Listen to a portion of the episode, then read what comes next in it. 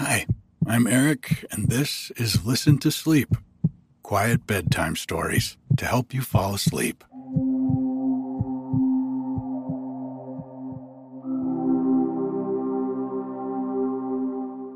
Although winter hasn't officially come to the mountain yet, it sure feels like this is going to be the first week of it. Bodie and I went out for a walk this morning and it was down in the mid 20s. So chilly. And we have rain and then snow on the way this week. So maybe next week I'll have some photos for you on the blog of the snow. Fingers crossed. This holiday season has been unusual for me, and I wanted to take a minute to tell you about it because you're all part of it. Reading A Christmas Carol this year is something new for me. I, for the last 20 years, have not really gotten much into the holiday spirit. I've been a bit of a Grinch. And the reason for that is because my little brother died five days before Christmas in 2001. And the grief and sadness of that just got melded with the holidays for me for many years, two decades to be exact. Well, I noticed this year that that grief, that sadness, wasn't so oppressive wasn't so deep, really wasn't a shadow hanging over the holidays anymore. And I think that's part of the reason that I could pick a five week story like A Christmas Carol and sort of lean into the holidays a little. I mean, it's certainly not all gone, and the holidays are still tinged with a bit of grief and sadness. But as I was walking this morning, I took the opportunity to sort out my thoughts a little bit about it. And I know there are a lot of people like me who the holidays aren't a great time for them, or they're especially sad for some reason. And that can be hard, extra hard, when everyone is so happy, smiley, and wishing you happy holidays everywhere you go.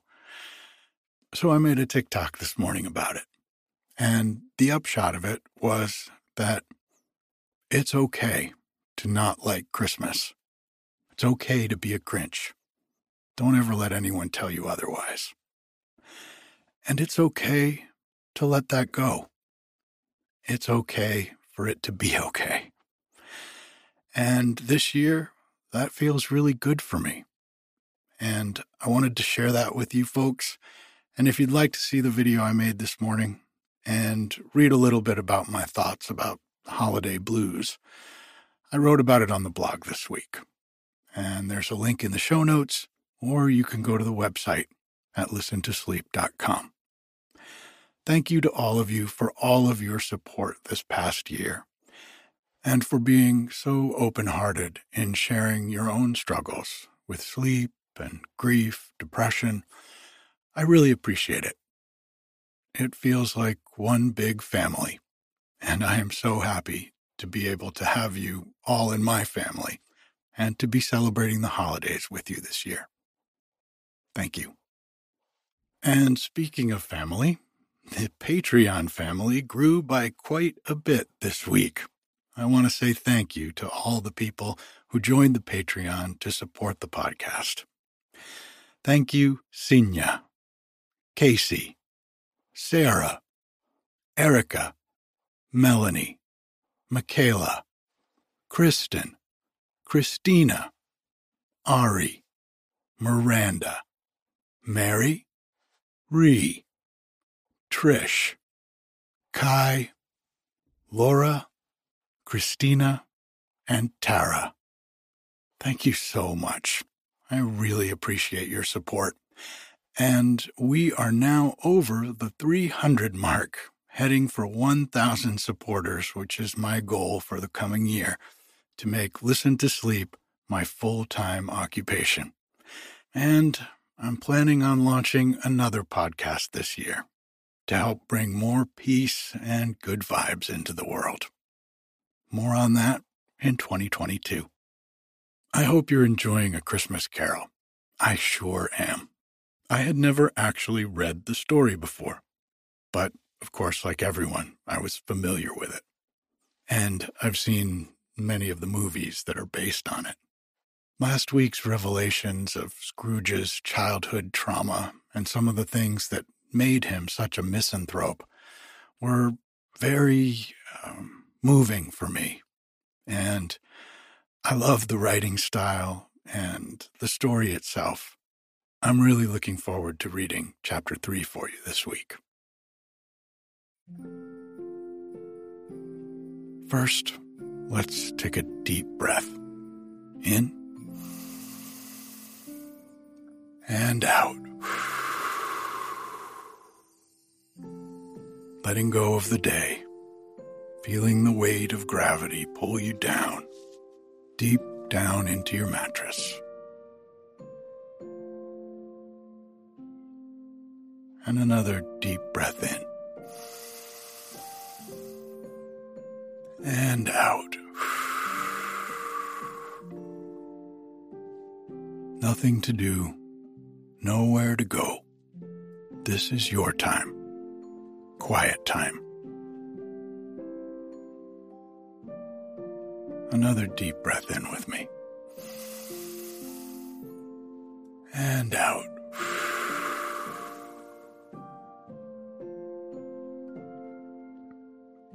If you get tired while I'm reading to you, that's okay. Just let yourself drift off.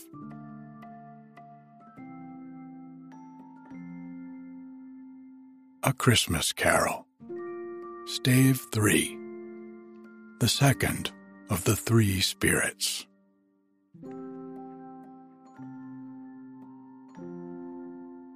Awakening in the middle of a prodigiously tough snore, and sitting up in bed to get his thoughts together. Scrooge had no occasion to be told that the bell was again upon the stroke of one. He felt that he was restored to consciousness in the right nick of time, for the especial purpose of holding a conference with the second messenger dispatched to him through Jacob Marley's intervention.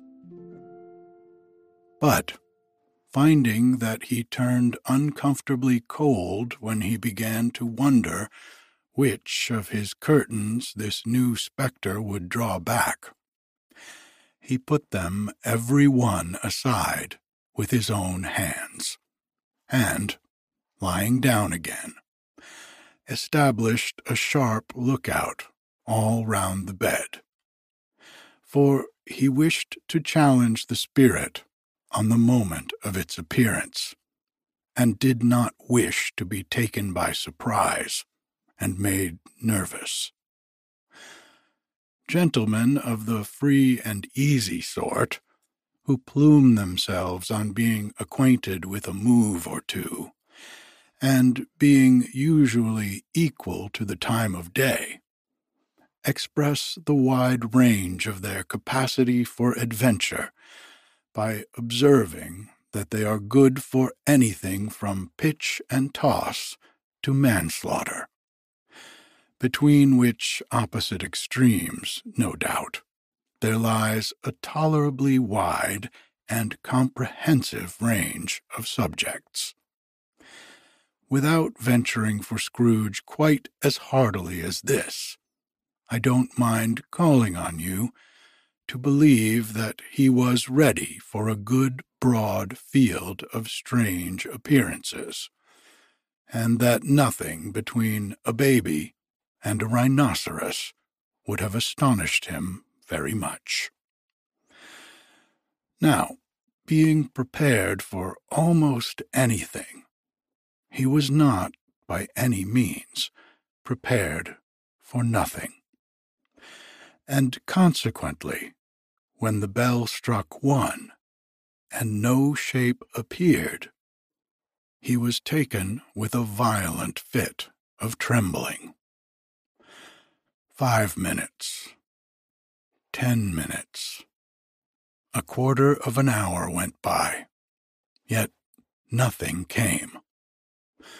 All this time he lay upon his bed, the very core and center of a blaze of ruddy light, which streamed upon it when the clock proclaimed the hour, and which, being only light, was more alarming than a dozen ghosts, as he was powerless to make out what it meant, or would be at and was sometimes apprehensive that he might be at that very moment an interesting case of spontaneous combustion, without having the consolation of knowing it.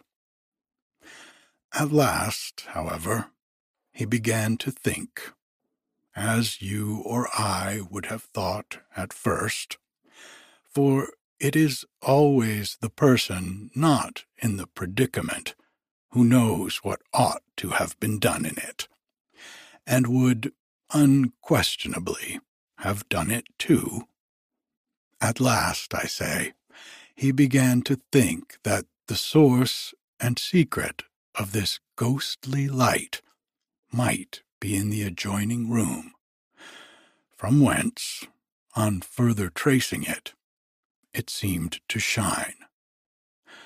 This idea taking full possession of his mind, he got up softly and shuffled in his slippers to the door. The moment Scrooge's hand was on the lock, a strange voice called him by his name and bade him enter. He obeyed. It was his own room. There was no doubt about that. But it had undergone a surprising transformation. The walls and ceilings were so hung with living green that it looked a perfect grove, from every part of which bright, gleaming berries glistened the crisp leaves of holly, mistletoe, and ivy reflected back the light, as if so many little mirrors had been scattered there. And such a mighty blaze went roaring up the chimney as that dull petrifaction of a hearth had never known in Scrooge's time, or Marley's, or for many and many a winter season gone.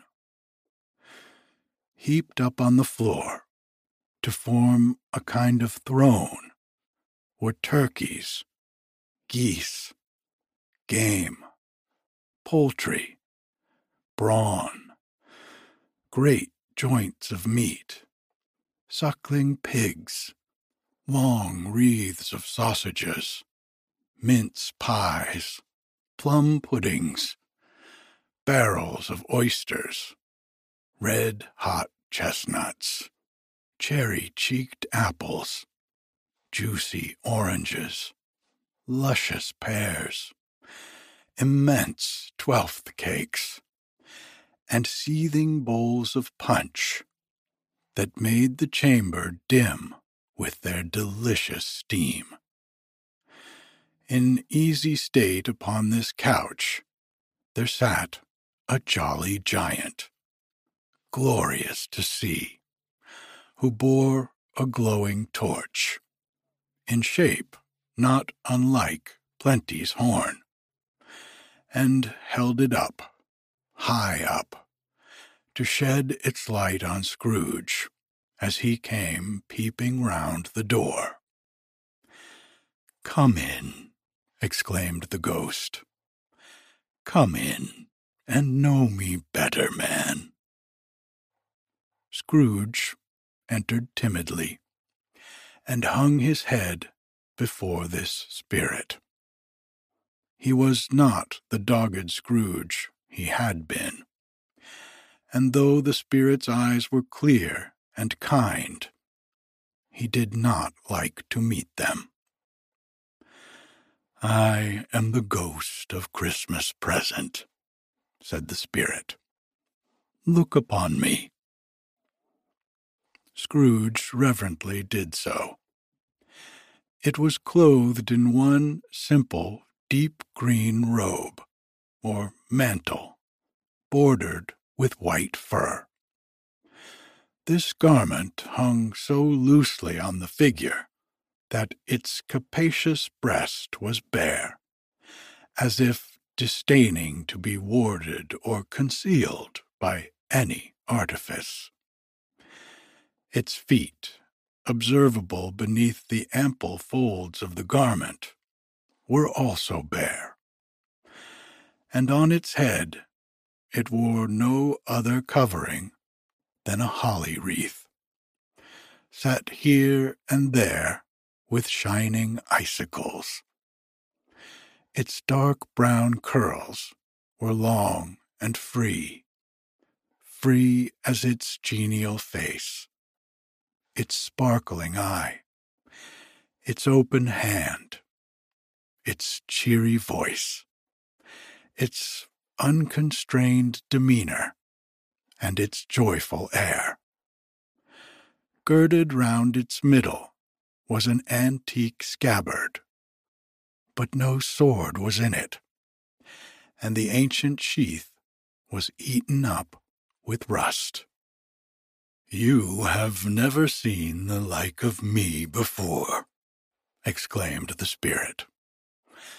Never, Scrooge made answer to it have never walked forth with the younger members of my family, meaning, for I am very young, my elder brothers born in these later years, pursued the phantom.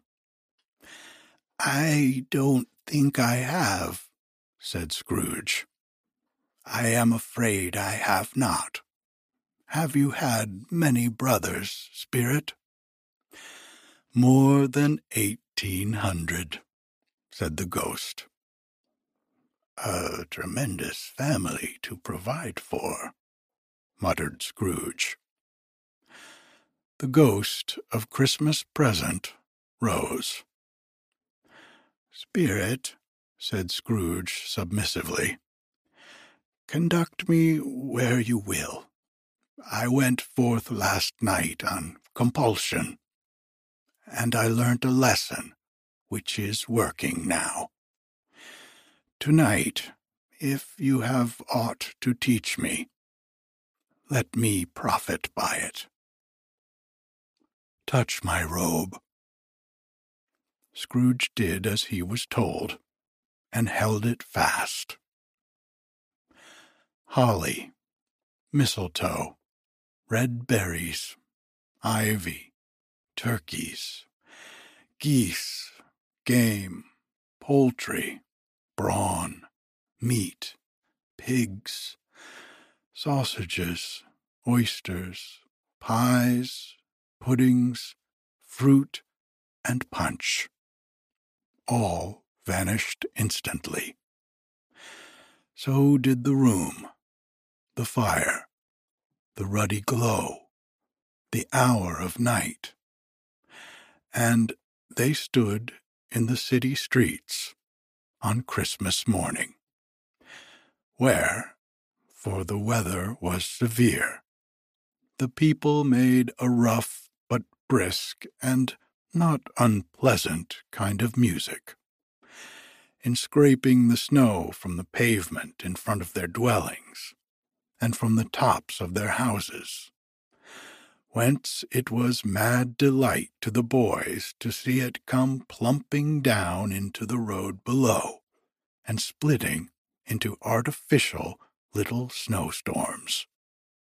The house fronts looked black enough, and the windows blacker, contrasting with the smooth white sheet of snow upon the roofs, and with the dirtier snow upon the ground which last deposit had been ploughed up in deep furrows by the heavy wheels of carts and wagons.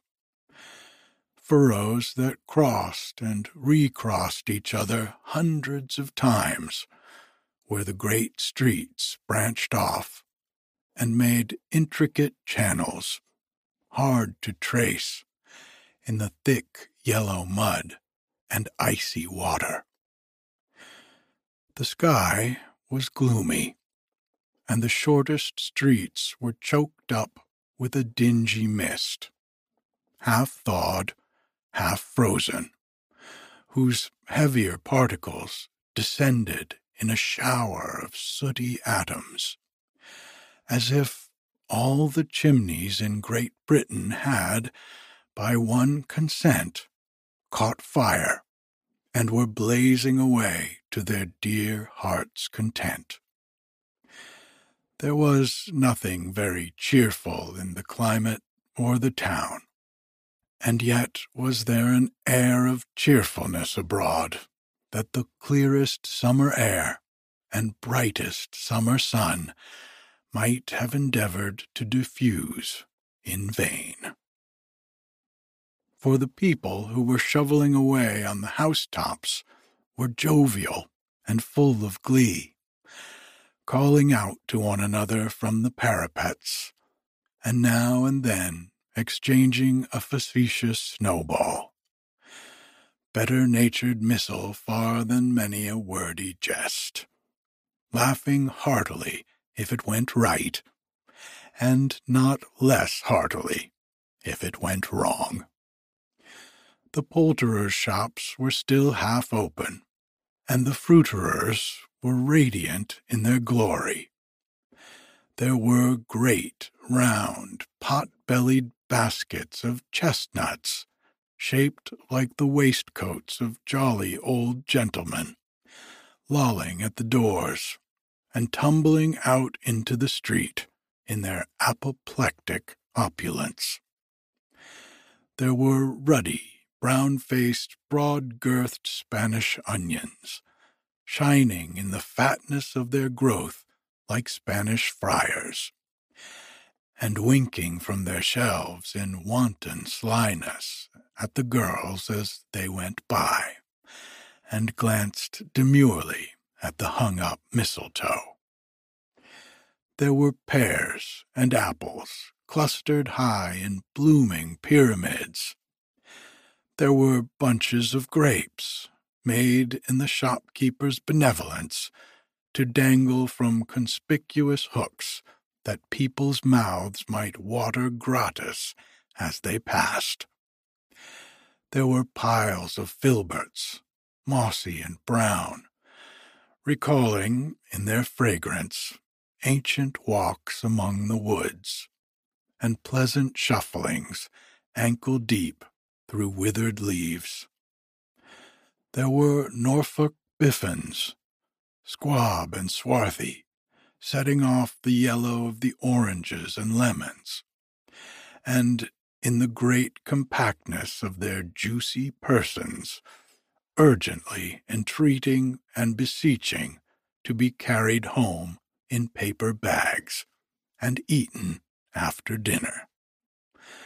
The very gold and silver fish set forth among these choice fruits in a bowl, though members of a dull and stagnant blooded race appeared to know that there was something going on, and, to a fish, went gasping round and round their little world in a slow and passionless excitement. The grocers, oh, the grocers, nearly closed, with perhaps two shutters down, or one, but through those gaps such glimpses. It was not alone that the scales descending on the counter made a merry sound, or that the twine and roller parted company so briskly, or that the canisters were rattled up and down like juggling tricks, or even that the blended scents of tea and coffee were so grateful to the nose, or even that the raisins were so plentiful and rare, the almonds so extremely white, the sticks of cinnamon so long and straight, the other spices so delicious, the candied fruits so caked and spotted with molten sugar as to make the coldest lookers on feel faint, and subsequently bilious. Nor was it that the figs were moist and pulpy, or the French plums blushed in modest tartness from their highly decorated boxes, or that everything was good to eat and in its Christmas dress. But the customers were all so hurried and so eager in the hopeful promise of the day that they tumbled up against each other at the door, crashing their wicker baskets wildly, and left their purchases upon the counter, and came running back to fetch them, and committed hundreds of the like mistakes in the best humor possible, while the grocer and his people were so frank and fresh that the polished hearts with which they fastened their aprons behind might have been their own, worn outside for general inspection, and for Christmas daws to peck at if they chose. But soon the steeples called good people all to church and chapel, and away they came, flocking through the streets in their best clothes and with their gayest faces. And at the same time there emerged, from scores of by streets, lanes, and nameless turnings, innumerable people, carrying their dinners to the bakers' shops. The sight of these poor revellers appeared to interest the spirit very much, for he stood with Scrooge beside him in a baker's doorway, and taking off the covers as their bearers passed, sprinkled incense on their dinners from his torch. It was a very uncommon kind of torch, for once or twice when there were angry words between some dinner carriers who had jostled each other. He shed a few drops of water on them from it, and their good humor was restored directly. For they said it was a shame to quarrel upon Christmas Day. And so it was. God love it. So it was. In time, the bells ceased, and the bakers were shut up. And yet there was a genial shadowing forth of all these dinners, and the progress of their cooking, in the thawed blotch of wet above each baker's oven, where the pavement smoked as if its stones were cooking too. Is there a peculiar flavor in what you sprinkle from your torch? asked Scrooge. There is. My own. Would it apply to any kind of dinner on this day? Asked Scrooge. To any kindly given. To a poor one most. Why to a poor one most? asked Scrooge. Because it needs it most. Spirit, said Scrooge, after a moment's thought, I wonder, you, of all the beings in the many worlds about us, should desire to cramp these people's opportunities of innocent enjoyment. I, cried the spirit. You would deprive them of their means of dining every seventh day, often the only day on which they can be said to dine at all, said Scrooge. Wouldn't you? I, cried the spirit. You seek to close these places on the seventh day, said Scrooge, and it comes to the same thing. I seek, exclaimed the spirit. Forgive me if I am wrong. It has been done in your name, or at least in that of your family, said Scrooge. There are some upon this earth of yours, returned the spirit, who lay claim to know us, and who do their deeds of passion, pride, ill will, hatred, envy, bigotry, and selfishness in our name, who are as strange to us and all our kith and kin as if they had never lived. Remember that, and charge their doings on themselves, not us. Scrooge promised that he would, and they went on, invisible, as they had been before, into the suburbs of the town.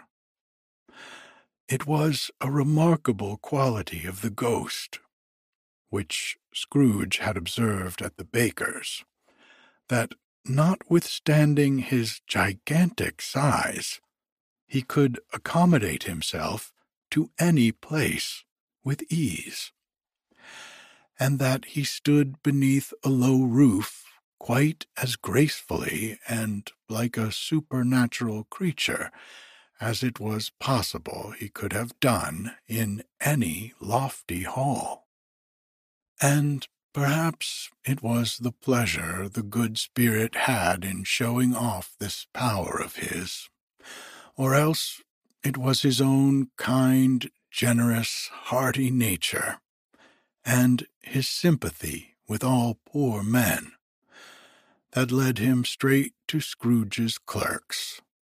For there he went, and took Scrooge with him, holding his robe.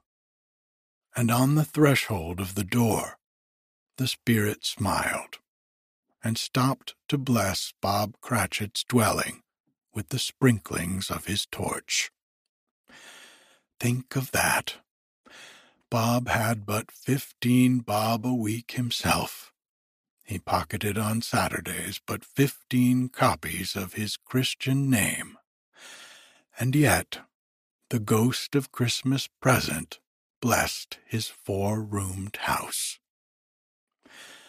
Then up rose Mrs. Cratchit, Cratchit's wife, dressed out but poorly in a twice turned gown, but brave in ribbons, which are cheap and make a goodly show for sixpence. And she laid the cloth, assisted by Belinda Cratchit, second of her daughters, also brave in ribbons, while Master Peter Cratchit plunged a fork into the saucepan of potatoes, and getting the corners of his monstrous shirt collar, Bob's private property, conferred upon his son and heir in honor of the day, into his mouth, rejoined to find himself so gallantly attired, and yearned to show his linen in the fashionable parks. And now, two smaller Cratchits, boy and girl, came tearing in, screaming that outside the baker's they had smelt the goose and known it for their own. And basking in luxurious thoughts of sage and onion, these young Cratchits danced about the table and exalted Master Peter Cratchit to the skies, while he, not proud, although his collars nearly choked him, blew the fire until the slow potatoes, bubbling up, knocked loudly at the saucepan lid to be let out and peeled. What has ever got your precious father, then? said Mrs. Cratchit. And your brother, Tiny Tim, and Martha warn't as late last Christmas Day by half an hour. Here's Martha, mother, said a girl, appearing as she spoke. Here's Martha, mother, cried the two young Cratchits. Hurrah! There's such a goose, Martha. Why, bless your heart alive, my dear, how late you are, said Mrs. Cratchit, kissing her a dozen times, and taking off her shawl and bonnet for her with officious zeal. We'd a deal of work to finish up last night, replied the girl, and had to clear away this morning, mother. Well, never mind, so long as you are come, said Mrs. Cratchit. Sit ye down before the fire, my dear, and have a warm. Lord bless ye. No, no, there's father coming, cried the two young Cratchits, who were everywhere at once. Hide, Martha, hide. So Martha hid herself, and in came little Bob, the father, with at least three feet of comforter, exclusive of the fringe, hanging down before him, and his threadbare clothes darned up and brushed to look seasonable, and Tiny Tim upon his shoulder. Alas for Tiny Tim! He bore a little crutch, and had his limbs supported by an iron frame. Why, where's our Martha? cried Bob Cratchit, looking round. Not coming, said Mrs. Cratchit. Not coming, said Bob, with a sudden declension in his high spirits. For he had been Tim's blood horse all the way from church, and had come home rampant. Not coming upon Christmas Day? Martha didn't like to see him disappointed, if it were only in joke so she came out prematurely from behind the closet door and ran into his arms, while the two young Cratchits hustled Tiny Tim and bore him off into the wash house, that he might hear the pudding singing in the copper. And how did little Tim behave? asked Mrs. Cratchit, when she had rallied Bob on his credulity and Bob had hugged his daughter to his heart's content. As good as gold, said Bob, and better. Somehow he gets thoughtful, sitting by himself so much, and thinks the strangest things you ever heard. He told me, coming home, that he hoped the people saw him in the church because he was a cripple and it might be pleasant to them to remember upon Christmas Day who made lame beggars walk and blind men see. Bob's voice was tremulous when he told them this, and trembled more when he said that Tiny Tim was growing strong and hearty. His active little crutch was heard upon the floor, and back came Tiny Tim before another word was spoken, escorted by his brother and sister to his stool beside the fire, and while Bob, turning up his cuffs as if, poor fellow, they were capable of being made more shabby, compounded some hot mixture in a jug with gin and lemons, and stirred it round and round, and put it on the hob to simmer. Master Peter and the two ubiquitous young Cratchits went to fetch the goose, with which they soon returned in high procession. Such a bustle ensued that you might have thought a goose was the rarest of all birds, a feathered phenomenon, to which a black swan was a matter of course, and, in truth, it was something very like it in that house. Mrs. Cratchit made the gravy, ready beforehand in a little saucepan, hissing hot.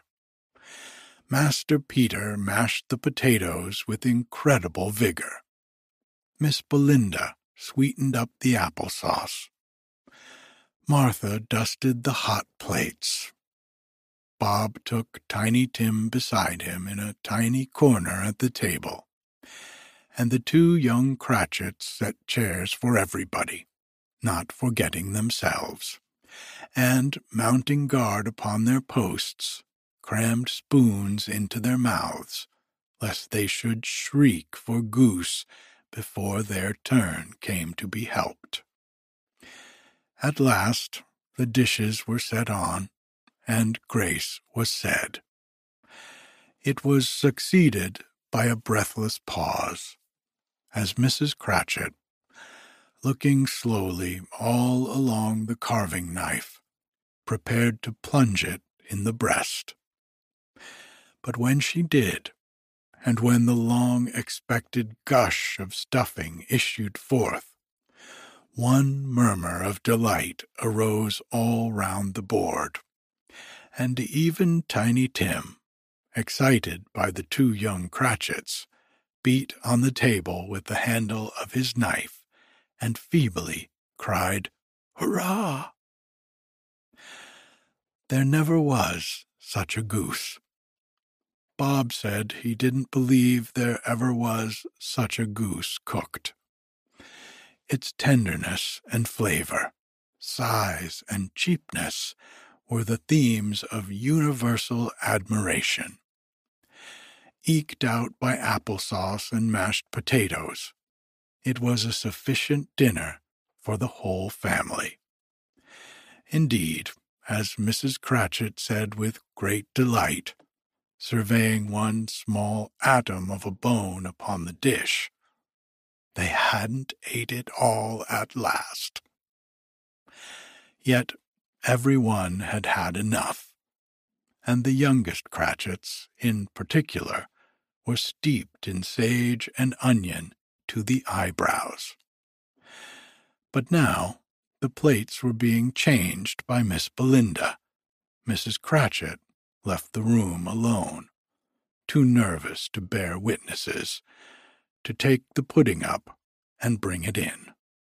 Suppose it should not be done enough. Suppose it should break in the turning out. Suppose somebody should have got over the wall of the backyard and stolen it while they were merry with the goose, a supposition at which the two young Cratchits became livid. All sorts of horrors were supposed. Hallo! A great deal of steam. The pudding was out of the copper. A smell like washing day. That was the cloth. A smell like an eating house and a pastry cook's next door to each other with a laundress's next door to that. That was the pudding. In half a minute, Mrs. Cratchit entered, flushed but smiling proudly, with the pudding, like a speckled cannon ball, so hard and firm, blazing in half of half a quartern of ignited brandy, and bedight with Christmas holly stuck into the top. Oh, a wonderful pudding! Bob Cratchit said, and calmly too, that he regarded it as the greatest success achieved by Mrs. Cratchit since their marriage. Mrs. Cratchit said that now the weight was off her mind, she would confess that she had her doubts about the quantity of flour. Everybody had something to say about it. but nobody said or thought it was at all a small pudding for a large family. It would have been flat heresy to do so. Any Cratchit would have blushed to hint at such a thing. At last, the dinner was all done. The cloth was cleared, the hearth swept, and the fire made up. The compound in the jug being tasted and considered perfect, apples and oranges were put upon the table, and a shovelful of chestnuts on the fire. Then all the Cratchit family drew round the hearth in what Bob Cratchit called a circle, meaning half a one. And at Bob Cratchit's elbow stood the family display of glass two tumblers and a custard cup without a handle. These held the hot stuff from the jug, however, as well as golden goblets would have done, and Bob served it out with beaming looks, while the chestnuts on the fire sputtered and cracked noisily. Then Bob proposed. A Merry Christmas to us all, my dears. God bless us. Which all the family re echoed. God bless us, every one, said Tiny Tim, the last of all. He sat very close to his father's side upon his little stool. Bob held his withered little hand in his, as if he loved the child and wished to keep him by his side, and dreaded that he might be taken from him. Spirit, said Scrooge, with an interest he had never felt before, tell me if Tiny Tim will live. I see a vacant seat, replied the ghost, in the poor chimney corner, and a crutch without an owner, carefully preserved. If these shadows remain unaltered by the future, the child will die. No, no, said Scrooge. Oh, no, kind spirit, say he will be spared. If these shadows remain unaltered by the future, none other of my race, returned the ghost, will find him here. What then? If he be like to die, he had better do it and decrease the surplus population.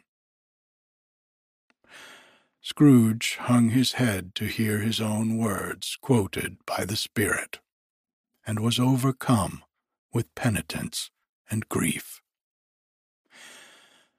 Man, said the ghost, if man you be in heart, not adamant, forbear that wicked cant until you have discovered what the surplus is and where it is.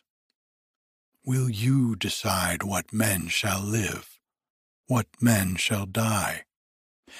It may be that, in the sight of heaven, you are more worthless and less fit to live than millions like this poor man's child.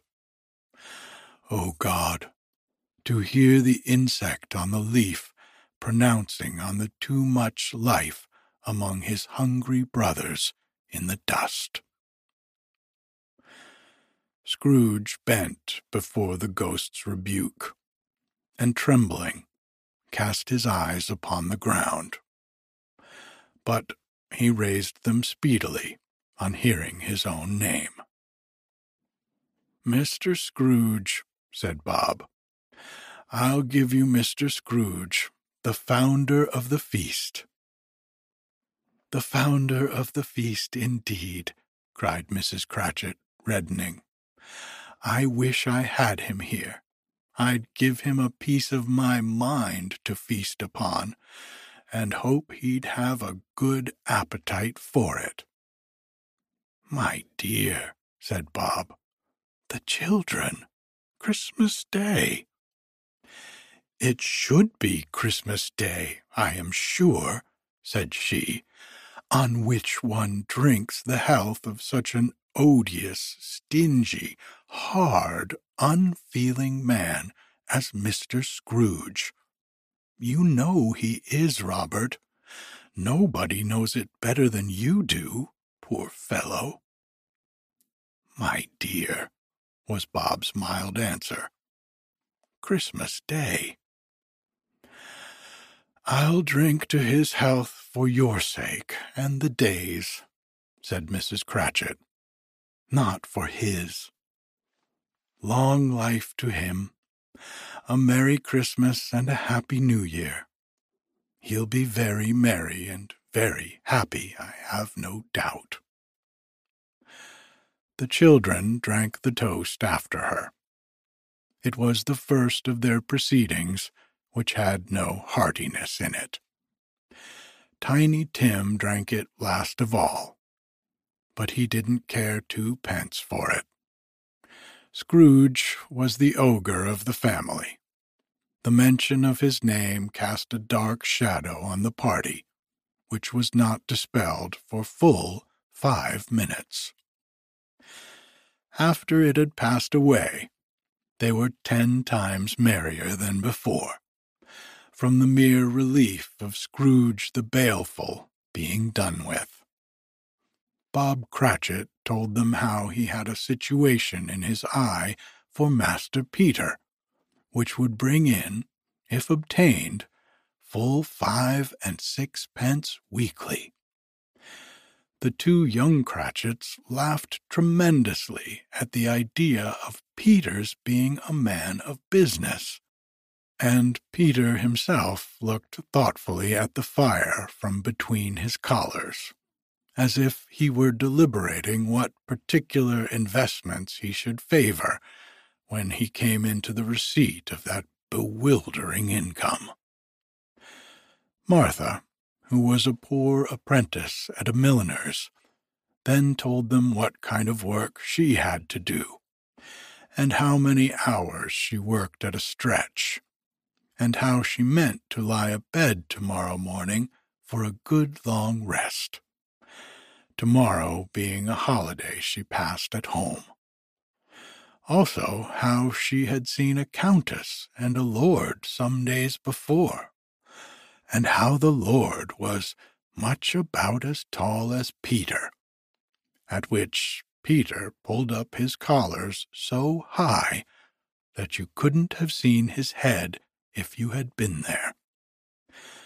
All this time the chestnuts and the jug went round and round, and by and by they had a song about a lost child traveling in the snow from Tiny Tim, who had a plaintive little voice and sang it very well indeed. There was nothing of high mark in this. They were not a handsome family. They were not well dressed. Their shoes were far from being waterproof. Their clothes were scanty. And Peter might have known, and very likely did the inside of a pawnbroker's. But they were happy, grateful, pleased with one another, and contented with the time. And when they faded, and looked happier yet in the bright sprinklings of the Spirit's torch at parting, Scrooge had his eye upon them, and especially on Tiny Tim until the last. By this time it was getting dark, and snowing pretty heavily. And as Scrooge and the spirit went along the streets, the brightness of the roaring fires in kitchens, parlors, and all sorts of rooms was wonderful. Here the flickering of the blaze showed preparations for a cozy dinner with hot plates baking through and through before the fire, and deep red curtains, ready to be drawn to shut out cold and darkness. There, all the children of the house were running out into the snow to meet their married sisters, brothers, cousins, uncles, aunts, and be the first to greet them. Here again were shadows on the window blinds of guests assembling, and there a group of handsome girls, all hooded and fur booted, and chattering at once, tripped lightly off to some near neighbor's house, where woe upon the single man who saw them enter, artful witches, well they knew it, in a glow. But if you had judged from the numbers of people on their way to friendly gatherings, you might have thought that no one was at home to give them welcome when they got there, instead of every house expecting company, and piling up its fires half chimney high. Blessings on it, how the ghost exulted, how it bared its breadth of breast, and opened its capacious palm, and floated on, outpouring, with a generous hand, its bright and harmless mirth on everything within its reach. The very lamplighter, who ran on before, dotting the dusky street with specks of light, and who was dressed to spend the evening somewhere, laughed out loudly as the spirit passed, though little kenned the lamplighter that he had any company but Christmas. And now, without a word of warning from the ghost, they stood upon a bleak and desert moor, where monstrous masses of rude stone were cast about, as though it were the burial place of giants, and water spread itself wheresoever it listed or would have done so, but for the frost that held it prisoner. And nothing grew but moss and furze, and coarse, rank grass. Down in the west, the setting sun had left a streak of fiery red, which glared upon the desolation for an instant, like a sullen eye, and frowning lower lower, lower yet, was lost in the thick gloom of the darkest night. What is this place? asked Scrooge. A place where miners live, who labor in the bowels of the earth, returned the spirit. But they know me. See? a light shone from the window of a hut, and swiftly they advanced towards it.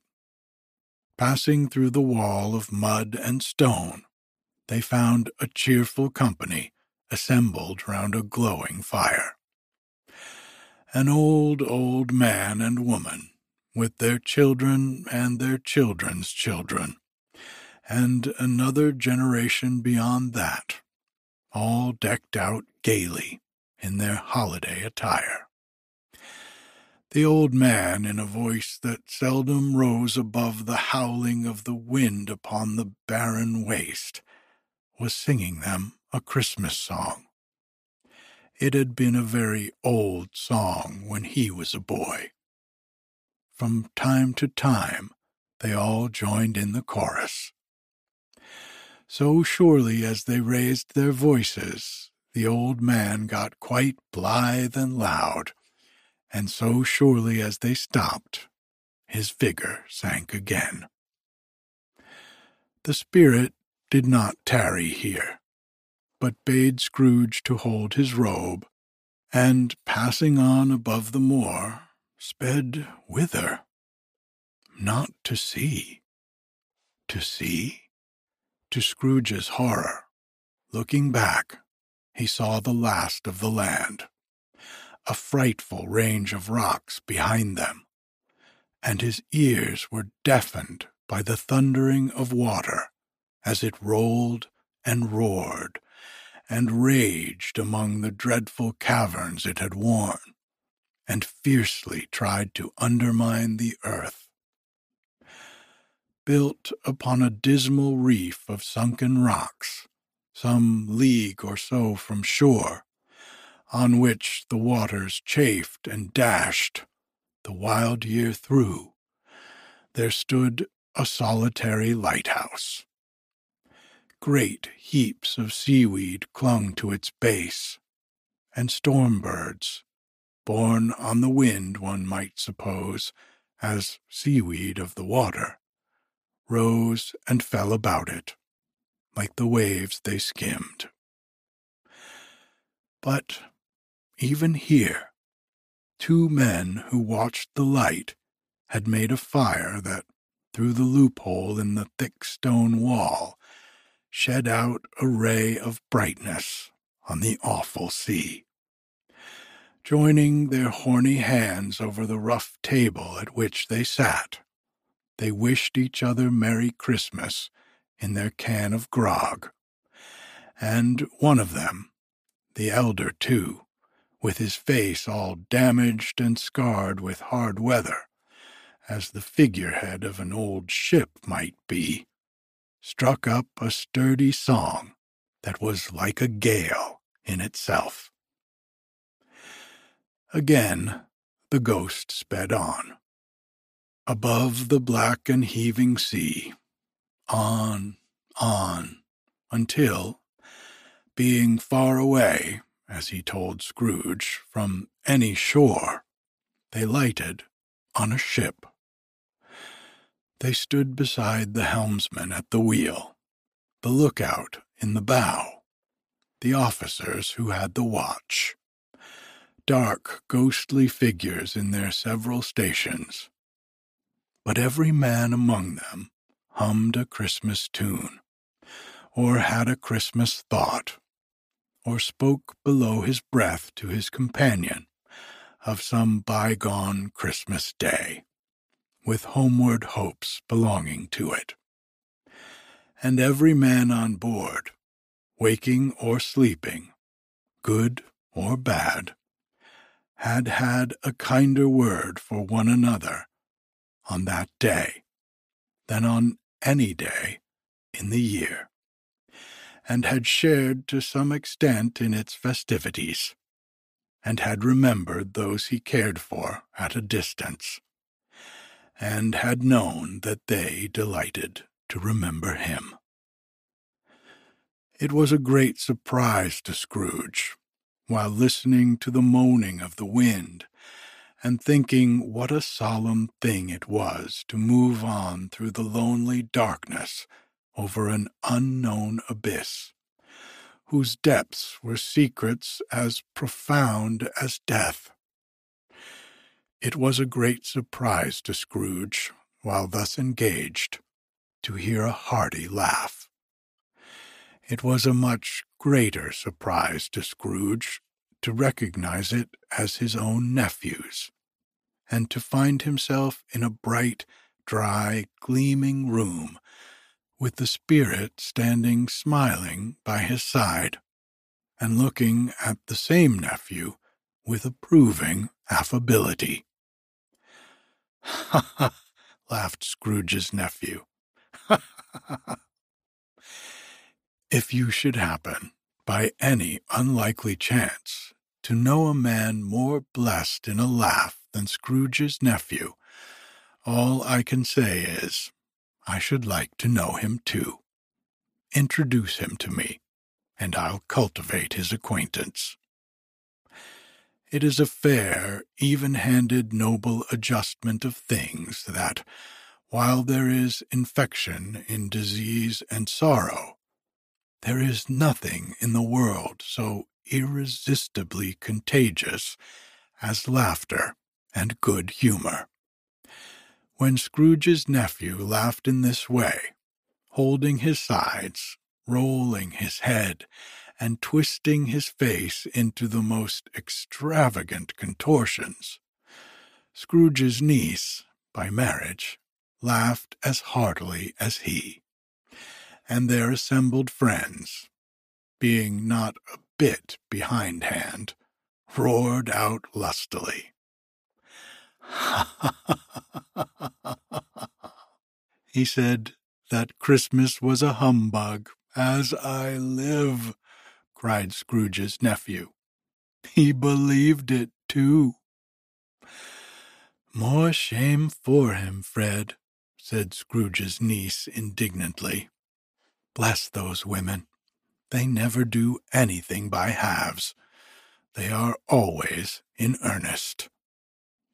She was very pretty, exceedingly pretty, with a dimpled, surprised looking capital face, a ripe little mouth that seemed made to be kissed, as no doubt it was, all kinds of good little dots about her chin that melted into one another when she laughed, and the sunniest pair of eyes you ever saw in any little creature's head. Altogether, she was what you would have called provoking, you know, but satisfactory, too. Oh, perfectly satisfactory. He's a comical old fellow, said Scrooge's nephew. That's the truth, and not so pleasant as he might be. However, his offences carry their own punishment, and I have nothing to say against him. I'm sure he is very rich, Fred, hinted Scrooge's niece. At least, you always tell me so. What of that, my dear? said Scrooge's nephew.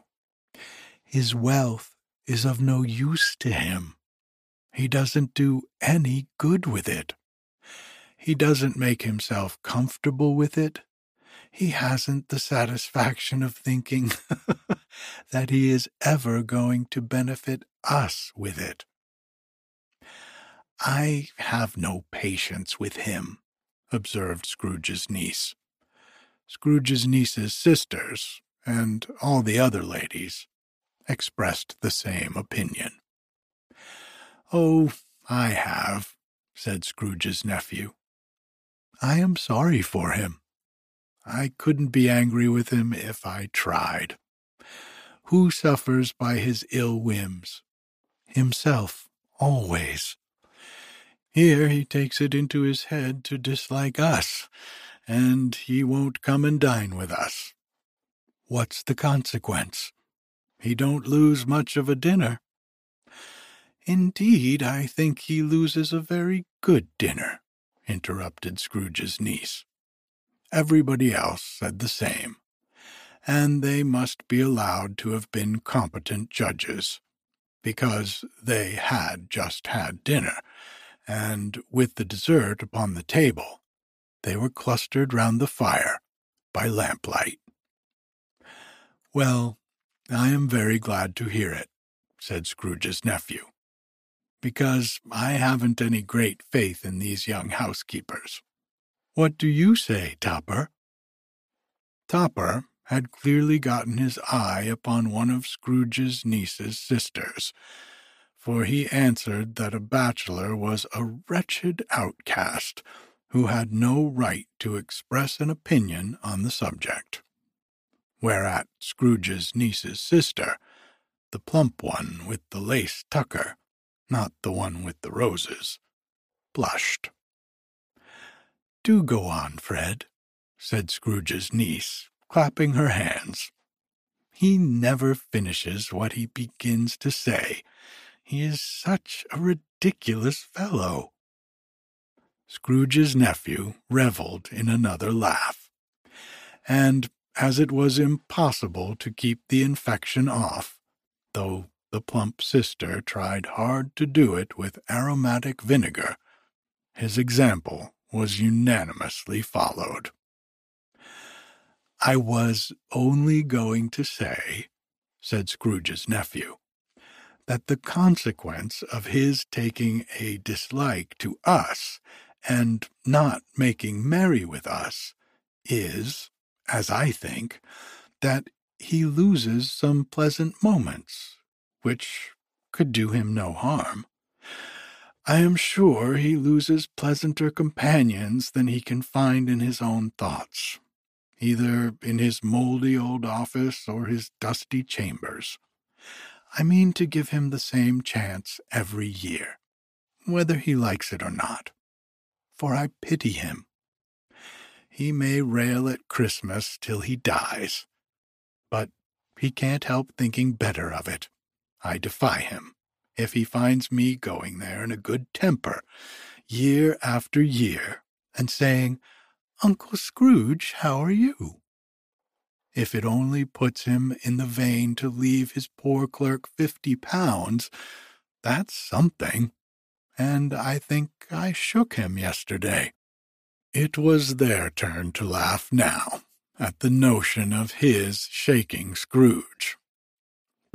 Being thoroughly good natured and not much caring what they laughed at, so that they laughed at any rate, he encouraged them in their merriment and passed the bottle joyously. After tea, they had some music, for they were a musical family and knew what they were about when they sung a glee or catch, I can assure you, especially Topper who could growl away in the bass like a good one, and never swell the large veins in his forehead, or get red in the face over it. Scrooge's niece played well upon the harp, and played, among other tunes, a simple little air, a mere nothing. You might learn to whistle it in two minutes which had been familiar to the child who fetched Scrooge from the boarding school, as he had been reminded by the ghost of Christmas past. When this strain of music sounded, all the things that ghost had shown him came upon his mind. He softened more and more, and thought that if he could have listened to it often, years ago, he might have cultivated the kindness of life for his own happiness with his own hands, without resorting to the sexton's spade that buried Jacob Marley. But they didn't devote the whole evening to music. After a while, they played at forfeits, for it is good to be children sometimes, and never better than at Christmas when its mighty founder was a child himself. Stop. There was first a game of blind man's buff. Of course there was. And I no more believe Topper was really blind than I believe he had eyes in his boots. My opinion is that it was a done thing between him and Scrooge's nephew and that the ghost of Christmas present knew it. The way he went after that plump sister in the lace tucker was an outrage on the credulity of human nature. Knocking down the fire irons, tumbling over the chairs, bumping up against the piano, smothering himself against the curtains, wherever she went, there went he. He always knew where the plump sister was. He wouldn't catch anybody else. If you had fallen up against him, as some of them did, on purpose, he would have made a feint of endeavoring to seize you, which would have been an affront to your understanding, and would instantly have sidled off in the direction of the plump sister. She often cried out that it wasn't fair, and it really was not.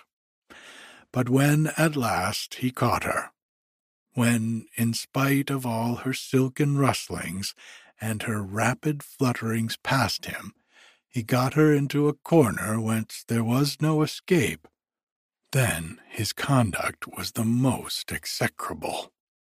For his pretending not to know her, his pretending that it was necessary to touch her headdress, and further to assure himself of her identity by pressing a certain ring upon her finger and a certain chain about her neck, was vile, monstrous. No doubt she told him of her opinion of it when, another blind man being in office, they were so very confidential together behind the curtains. Scrooge's niece was not one of the blind man's buff party, but was made comfortable with a large chair and a footstool, in a snug corner where the ghost and Scrooge were close behind her. But she joined in the forfeits, and loved her love to admiration with all the letters of the alphabet. Likewise, at the game of how, when, and where, she was very great, and to the secret joy of Scrooge's nephew, beat her sisters hollow, though they were sharp girls too, as Topper could have told you. There might have been twenty people there, young and old, but they all played, and so did Scrooge, for wholly forgetting, in the interest he had in what was going on, that his voice made no sound in their ears, he sometimes came out with his guess quite loud, and very often guessed right, too. For the sharpest needle, best Whitechapel, warranted not to cut in the eye, was not sharper than Scrooge, blunt as he took it in his head to be. The ghost was greatly pleased to find him in this mood, and looked upon him with such favor that he begged like a boy to be allowed to stay until the guests departed. But this, the spirit said, could not be done. Here is a new game, said Scrooge. One half hour, spirit, only one. It was a game called Yes and No, where Scrooge's nephew had to think of something, and the rest must find out what, he only answering to their questions yes or no, as the case was. The brisk fire of questioning to which he was exposed elicited from him that he was thinking of an animal, a live animal, rather a disagreeable animal, a savage animal, an animal that growled and grunted sometimes, and talked sometimes, and lived in London, and walked about the streets, and wasn't made a show of, and wasn't led by anybody, and didn't live in a menagerie, and was never killed in the market, and was not a horse, or an ass, or a cow, or a bull, or a tiger, or a dog, or a pig, or a cat, or a bear. At every fresh question that was put to him, this nephew burst into a fresh roar of laughter, and was so inexpressibly tickled that he was obliged to get up off the sofa and stamp. At last, the plump sister, falling into a similar state, cried out, I have found it out. I know what it is, Fred. I know what it is. What is it? cried Fred. It is your Uncle Scrooge. Which it certainly was. Admiration was the universal sentiment, though some objected that the reply to Is it a bear ought to have been yes, inasmuch as an answer in the negative was sufficient to have diverted their thoughts from Mr. Scrooge, supposing they had ever had any tendency that way. He has given us plenty of merriment, I am sure, said Fred, and it would be ungrateful not to drink to his health. Here is a glass of mulled wine ready to our hand at the moment, and I say, Uncle Scrooge. Well, Uncle Scrooge, they cried. A Merry Christmas and a Happy New Year to the old man, whatever he is, said Scrooge's nephew. He wouldn't take it from me, but may he have it none the less. Uncle Scrooge. Uncle Scrooge had imperceptibly become so gay and light of heart that he would have pledged the unconscious company in return, and thanked them in an inaudible speech, if the ghost had given him time. But the whole scene passed off in the breath of the last word spoken by his nephew, and he and the spirit were again upon their travels. Much they saw, and far they went, and many homes they visited, but always with a happy end.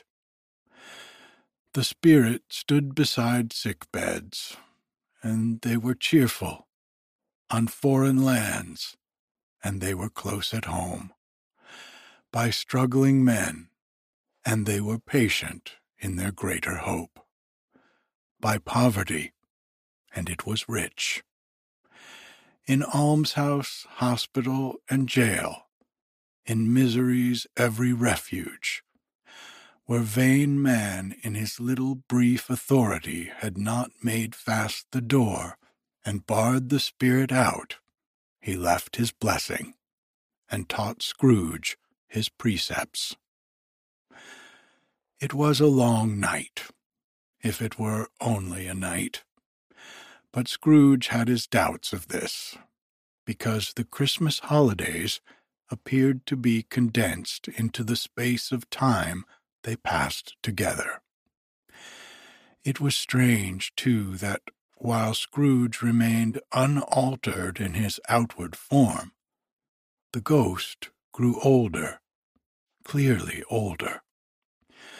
Scrooge had observed this change, but never spoke of it until they left a children's Twelfth Night party, when, looking at the spirit as they stood together in an open place, he noticed that his hair was gray. Are spirits' lives so short? asked Scrooge. My life upon this globe is very brief, replied the ghost. It ends tonight. Tonight? cried Scrooge.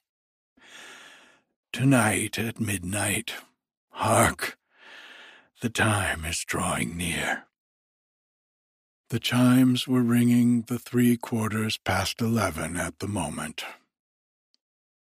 Forgive me if I am not justified in what I ask, said Scrooge, looking intently at the spirit's robe.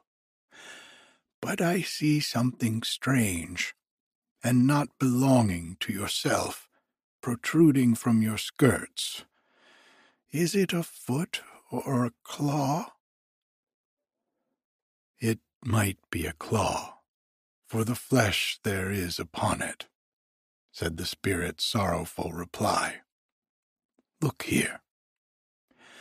From the foldings of its robe it brought two children, wretched, abject, frightful, hideous, miserable. They knelt down at its feet and clung upon the outside of its garment. Oh, man, look here. Look, look down here, exclaimed the ghost. They were a boy and a girl, yellow, meager, ragged, scowling, wolfish but prostrate too in their humility. Where graceful youth should have filled their features out and touched them with its freshest tints, a stale and shriveled hand like that of old age, had pinched and twisted them, and pulled them into shreds. Where angels might have sat enthroned, devils lurked and glared out menacing. No change, no degradation, no perversion of humanity in any grade through all the mysteries of the wonderful creation has monsters half so horrible and dread. Scrooge started back, appalled.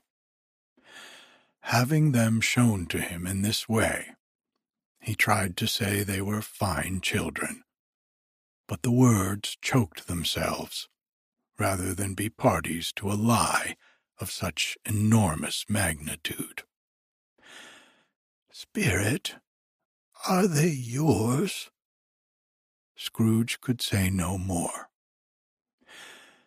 They are man's, said the spirit, looking down upon them and they cling to me, appealing from their fathers.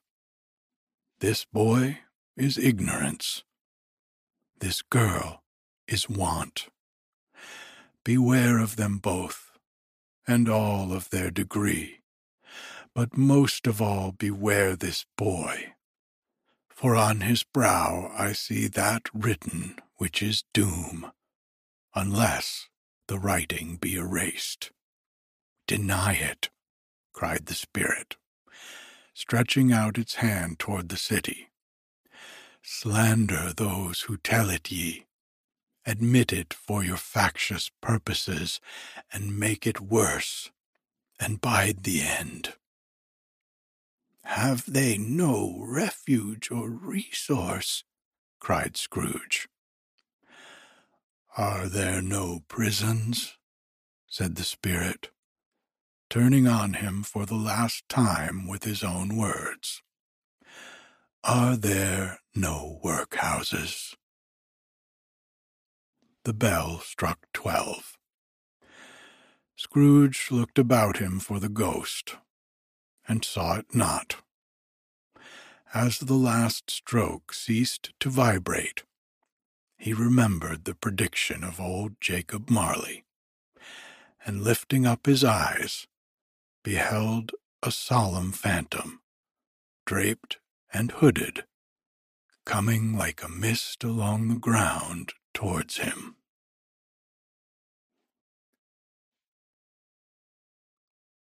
Good night.